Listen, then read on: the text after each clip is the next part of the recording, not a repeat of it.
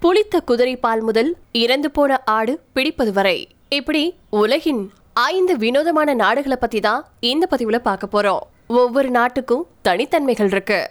அது பின்பற்றக்கூடிய கலாச்சாரங்கள் சில வினோதமான விஷயங்களால சில நாடுகள் மக்கள் மத்தியில அறியப்படுது. இப்படி வித்தியாசமான நடைமுறைகளாலையும் கலாச்சாரத்தினாலையும் பெயர் பெற்றிருக்கக்கூடிய ஐந்து வினோதமான நாடுகள்ல முதல்ல நம்ம பார்க்க போறது பூட்டான். மொத்த தேசிய உற்பத்தியில எங்களுக்கு நம்பிக்கை இல்லை. மொத்த தேசிய மகிழ்ச்சி ரொம்ப ரொம்ப முக்கியமானது அப்படிங்கிற கொள்கையோட செயல்பட்டு வந்துட்டு இருக்கு பூட்டான் நாடு. ஆயிரத்தி தொள்ளாயிரத்தி எழுபத்தி ஒன்பதுல இதை அறிவிச்சதுல இருந்து மொத்த தேசிய மகிழ்ச்சி அப்படிங்கிறது பூட்டானுடைய தத்துவமா மாறிடுச்சு இது நாட்டின் அரசியலமைப்புல பொறிக்கப்பட்டிருக்கு. மேலும் பூட்டான் மக்கள் மகிழ்ச்சியா இருக்க நிறைய விஷயங்கள் இருக்கு. இமயமலை ராஜ்யத்தின் எழுபது சதவீதம் காடுகளாகவும் அதே சமயம் உயரமான மலைகள் ஆறுகள் மற்றும் பழமையான அழகிய கிராமங்களை கொண்டிருக்கு பூட்டான். கோவில்கள் வீடுகள் மற்றும் அரசாங்க கட்டிடங்கள் அந்த நாட்டை பிரம்மாண்டமா அலங்கரிக்குது. பூட்டான் விசித்திரமானவற்றில நாட்டம் கொண்டிருக்கு. மிளகாய இங்க ஒரு முழு உணவா கருதப்பட்டு அரிசி சிவப்பு நிறத்துல வழங்கப்படுது. சுற்றுலா பயணிகள் இங்க வரதுக்கு ஒரு நாளைக்கு 250 டாலர் அதாவது ரெண்டாயிரம் ரூபாய் செலுத்தணும். இது விலை உயர்ந்ததா தோன்றலாம். ஆனா இங்க தங்குற இடம் போக்குவரத்து வழிகாட்டி உணவு மற்றும் நுழைவு கட்டணம் இது எல்லாமே இதுக்குள்ளேயே அடக்கம். கஜகஸ்தான். சச்சா பருண் கோகன் போர் அப்படிங்கிறவரு ரெண்டாயிரத்தி ஆறாவது வருஷத்துல தான் கஜகஸ்தான வரைபடத்துல சேர்த்தாரு. பிரதிநிதித்துவங்கள் துல்லியமா இல்லைனாலும் கஜகஸ்தான்ல வினோதங்கள் இருக்கிறத மறுக்கிறதுக்கு இல்ல இங்க தேசிய பானம் புளித்த குதிரைப்பால்ல இருந்து தயாரிக்கப்படுது.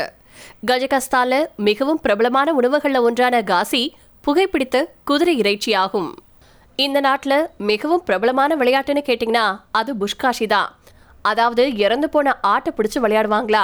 தலை துண்டிக்கப்பட்ட ஆட்டினுடைய சடலத்தை முடிஞ்ச வரைக்கும் தங்களுடைய கைகளில் வச்சிருக்கக்கூடிய வாய்ப்பிற்காக வீரர்கள் போராடிட்டு இருக்காங்க.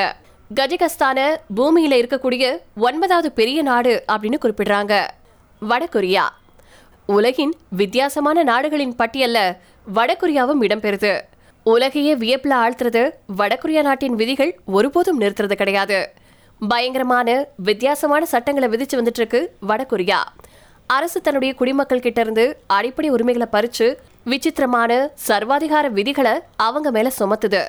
வெளிநாட்டு திரைப்படங்கள் பாடல்கள் இங்க அனுமதிக்கப்படுறதில்ல. சர்வதேச அழைப்புகளை மேற்கொள்றது கூட குற்றம்தான்.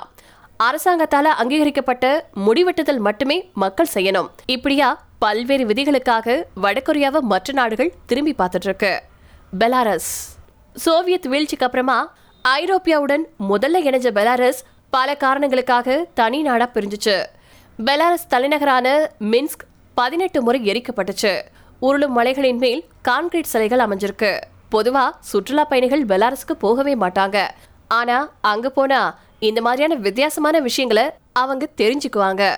மனித உடலின் வித்தியாசமான உருவங்களை கொண்ட விசித்திரமான அருங்காட்சியகம் இங்கு அமைஞ்சிருக்கு.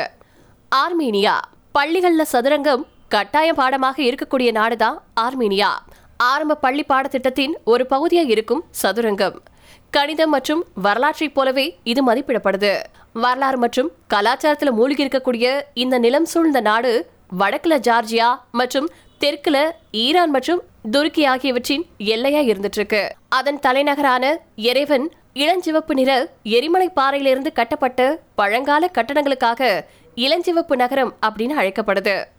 ஆர்மீனியா ஒரு வளமான கிறிஸ்தவ வரலாற்று கொண்டிருக்கு.